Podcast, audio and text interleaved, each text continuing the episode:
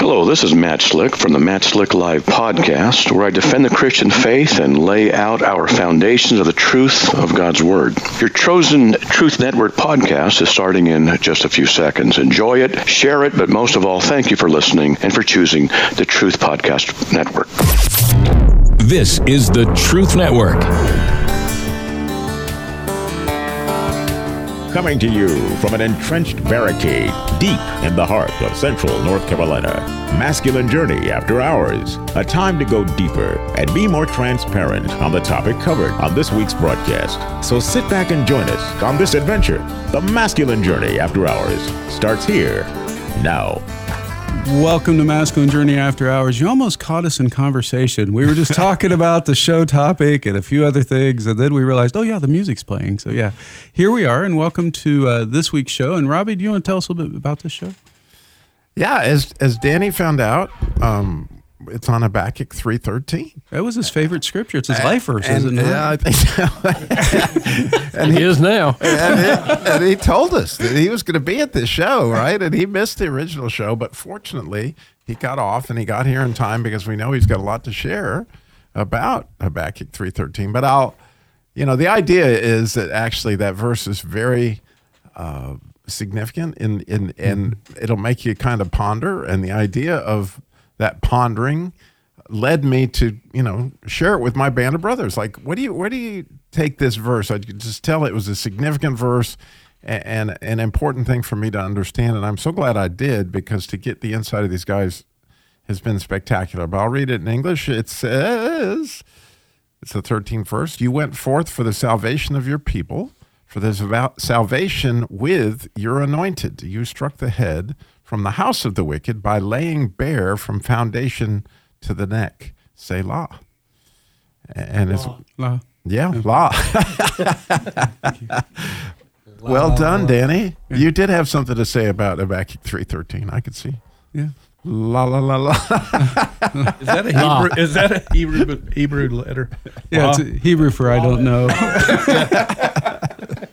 it's like, I have no clue. I got nothing. I've never heard that, but it is actually quite humorous. So, in the first show, you know, we had a chance to talk about how cool is it that that Jesus lays those things bare, not only for everybody to gaze about, but in our own lives. Quite often, He exposes our poses, right? And and we're laid bare, Is as certainly happened for Peter there um, that night when he you know, denied Jesus three times. He, he he was laid bare what he needed to work on. But the cool thing is Jesus restores all that as as you continue to walk with him and go into that. And so, you know, as we begin this show, we have Big Jim, and he's got um, he's going to go exposing down under. He is. Yes. Which does come between the feet and the neck. Yeah, there you go. Or the base. I, We I looked that. at I looked at it in way too many versions, and now they all It's sort after of hours run together. so we can go down under. All we right. can. You know, we needed the Clint Eastwood little soundbite. You know, whatever that was. That's close. Okay, that was enough.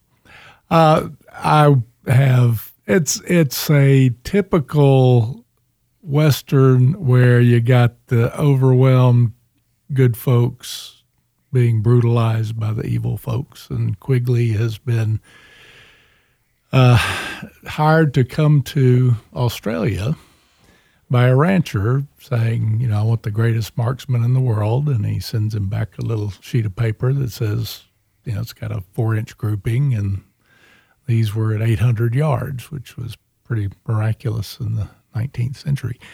But uh, Quigley goes to Australia. He gets paid for having come there.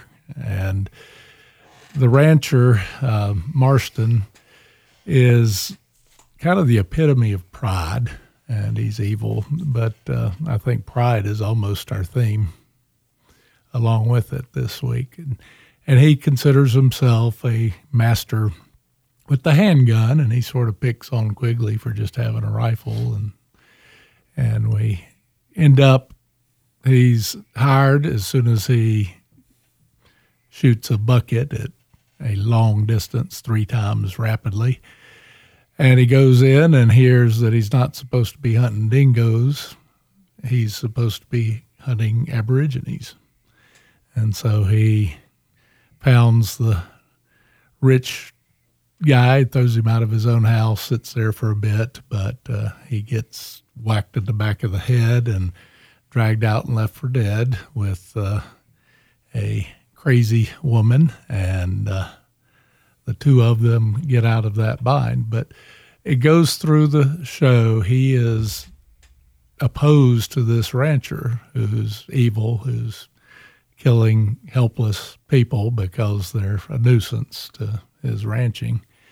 And uh, he's got the usual gang of roughnecks. And in Australia, that's pretty easy because those are all ex prisoners. So that's how they started. And they had plenty of them then. But this goes on until uh, Marston is determined to kill Quigley, and four or five of his guys jump him in town and burn down a building trying to get him. And he gets the best of those guys and sends one of them back who said, Well, Marston's going to come for you. He said, I'll tell him I'm coming for him. And he does. And in that process, he gets shot in the leg and dragged behind a horse for a while. But the uh, arrogance and pride of the evil character in this, uh, we're about to see what that comes to. I seem to remember you're not too familiar with Colonel Colt's revolver, so this will be your first lesson. Don't worry. Mr. Dobkin and Mr. O'Flynn will ensure that it's a fair contest. I'll just back up a few paces. To your left a bit. That's it. Now you're right in front of my old pistol target. Some men are born in the wrong century. I think I was born on the wrong continent. Ah. Oh, by the way, you're fired. This ain't Dodge City. And you ain't Bill Hickok.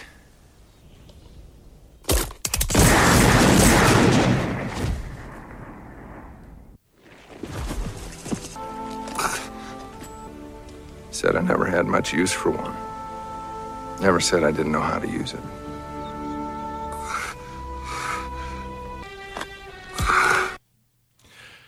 The three shots fired were all by Quigley, and despite his being pretty severely wounded, he takes out the last three bad guys in that. And I like those sort of movies, even though they're pretty silly, but it really is a representative a res- representation of the good winning out in the end.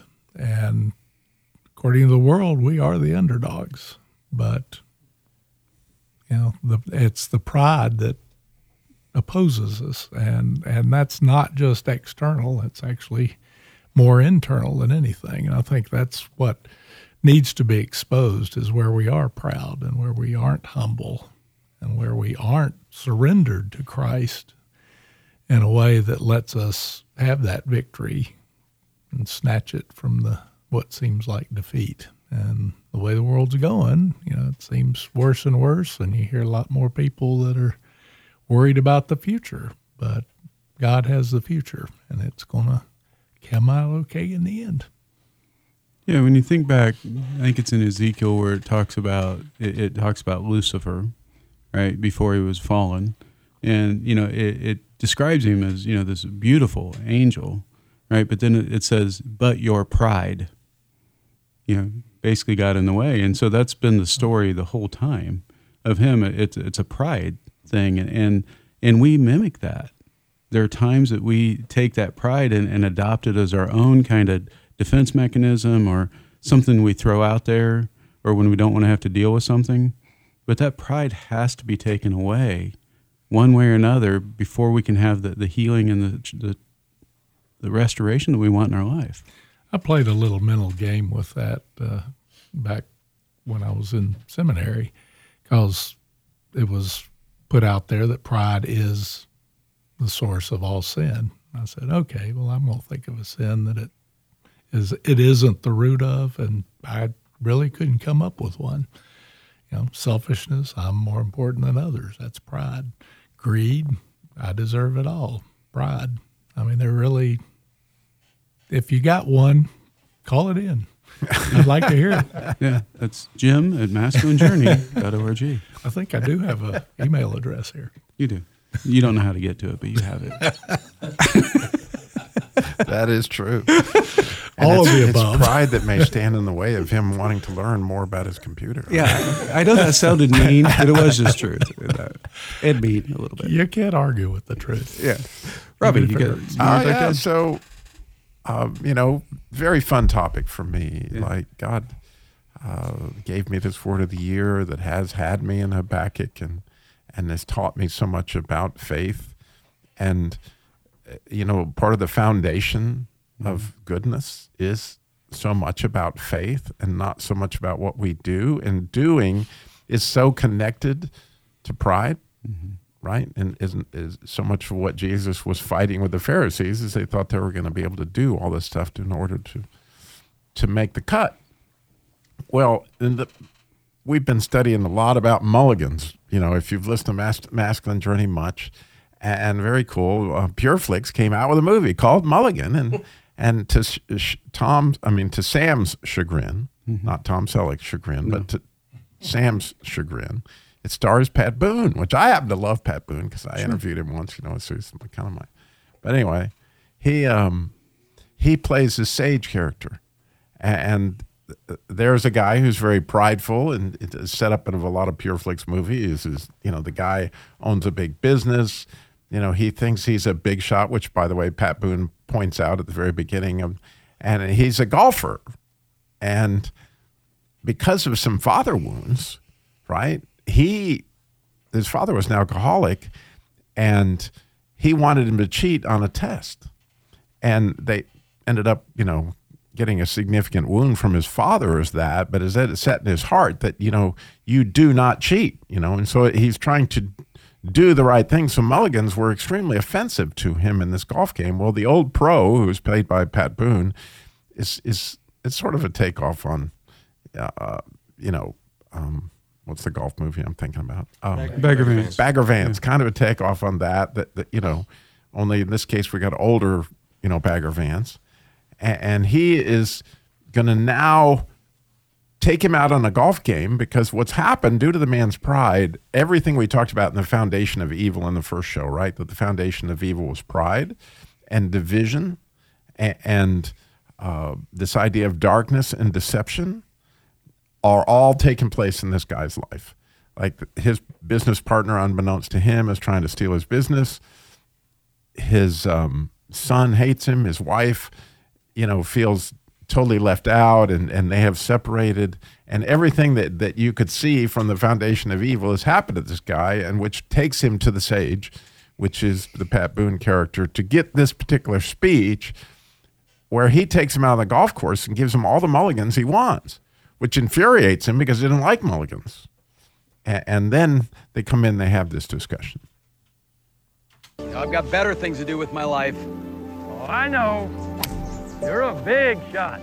You know, I uh, offered you those unlimited mulligans out there for fun, and and it was fun, don't you think? But I also had another purpose. I, I just wanted to let you know that uh, the word mulligan has another meaning grace. The Bible calls it unmerited favor, which is just forgiveness. Forgiveness of your own and others' mistakes and imperfections. What if you could have a mulligan anytime you want it in life when you've made a serious mistake? Yeah, of course. Who wouldn't? Sounds amazing, but it's impossible. Life's not a game, Willie. You can't do that.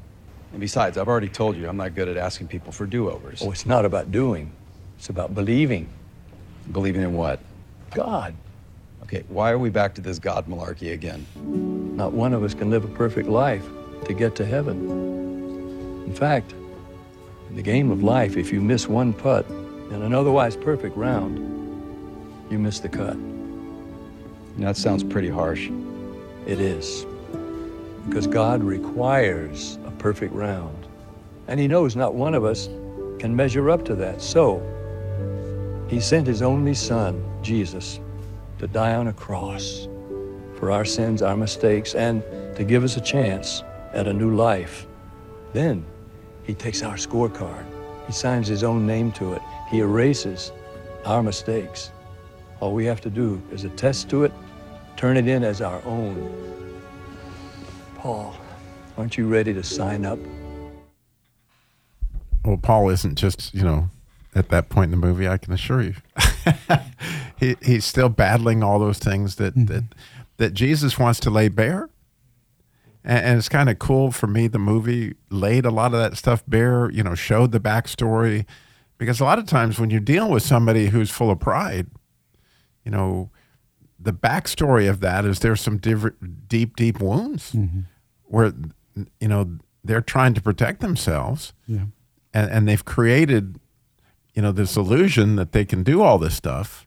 And they keep thinking if I do, do, do, do, do, you know, that it's gonna, it's gonna get me where I need to go.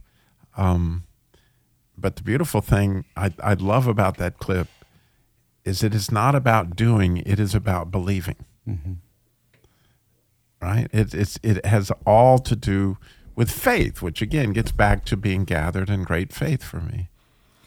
Thank you, Robbie, because I didn't know how I'd sneak this in. There's a verse that really hit me hard today that I want to, well, a few verses I want to share. There, this is Galatians 3, uh, 24 through 26. Therefore, the law was our tutor to bring us to Christ, that we might be justified by faith. But after faith has come, we no longer need a tutor. For you are all sons of God through faith in Christ Jesus. For as many of you as were baptized into Christ have put on Christ. There is neither Jew nor Greek, there is neither slave nor free, there is neither male nor female, for you are all one in Christ Jesus. That kind of takes out the pride. We didn't do it, He did it for us. It also should eliminate any competition between us. You know, I'm not better because I'm taller, and well, he's not here to respond, so I won't pick on him. But nothing really matters except being one in Christ, and that's through Him doing it for us. It's not anything we've done. Which, getting back to Andy's clip in the first show, you know, that Moses was quick like when Pharaoh said, "Well, you've won Moses." No, it wasn't me, right? You know, it it it, it was God that won, and, and, this verse points to the fact that it was the anointed one that would be the one that laid it bare. He'd be the one that that that you know got it done. But I, I'm I'm very curious now, from Danny's perspective. Now that he's had some more chance to hear this verse and, yeah, and whatever because you know we should title this show "Great Expectations." So, just we still it. can. We still, we still can. can. We yeah. can change the name of it. But uh, I, I, like the topic.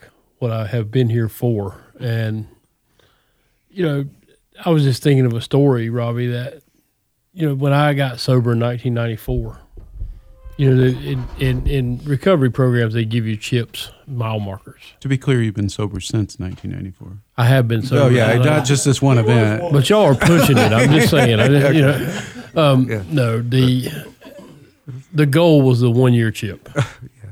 And you got you know your mentor, your sponsor, give it to you, and you got to say a few words and I, being the being the usual person, am preparing this Grammy award winning speech. and you know, I'm thinking about all this. I didn't hear the speaker of the meeting. I didn't hear anything. I'm preparing for what I'm going to say. I can't imagine. You know, and but as I got up and they called my name and I got up, I realized that I hadn't done a thing. That God's grace and mercy had rescued me from you know, alcoholism and drug addiction. And that that's what that laying bare means to me is that, you know what, all the good in my life, all the things that I've been able to do and everything, I've done none of them. That that God has allowed me and give me the grace and the mercy and the strength to get there. Mm-hmm. And that, that, I hope that's close. Oh, it's beautiful. So I think it's It's in the area. it's in the area. Yeah, it's in the area. You did good. I Good think job. you guys need to be mean and focus in on Danny more often like that. Yeah, That's- that's that was beautiful. Yeah. And Andy, I can't believe I'm going to be the one to say this, but is pride just not a byproduct of the orphan spirit?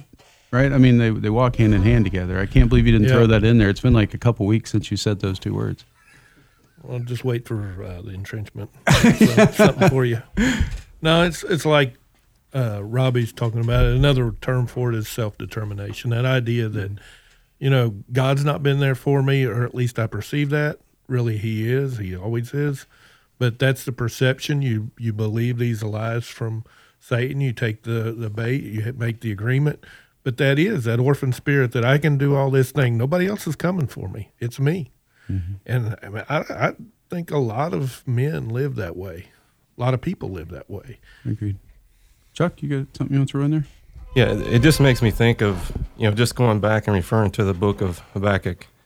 You know, when you look at Habakkuk initially, when he starts this story, you know, this prophecy that he's given, you just see him and he's got all these questions for God, you know, and he's, he's just taking the focus off of God and putting it on his self and his timing and asking God, why are these things not happening? What, what's going on here? He's seeing all this chaos around him and just, just really unsure and uncertain.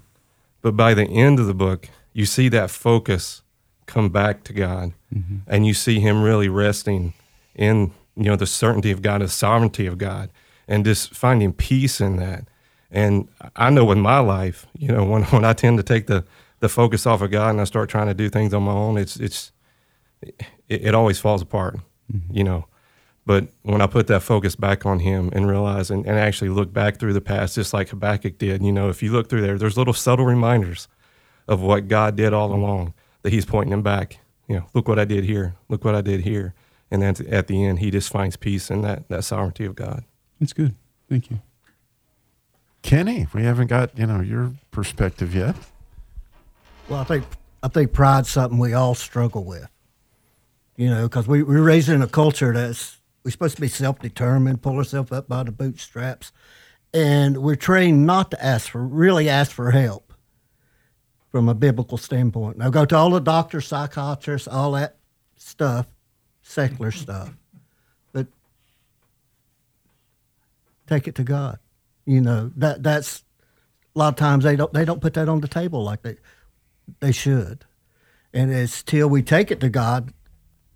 That's the only place we're really going to get the answer we need, or the strength we need, or the endurance to get through whatever situation uh, that we're going through. Because we all got battles, and then if you get a little rest from a battle, it means another one's right around the corner.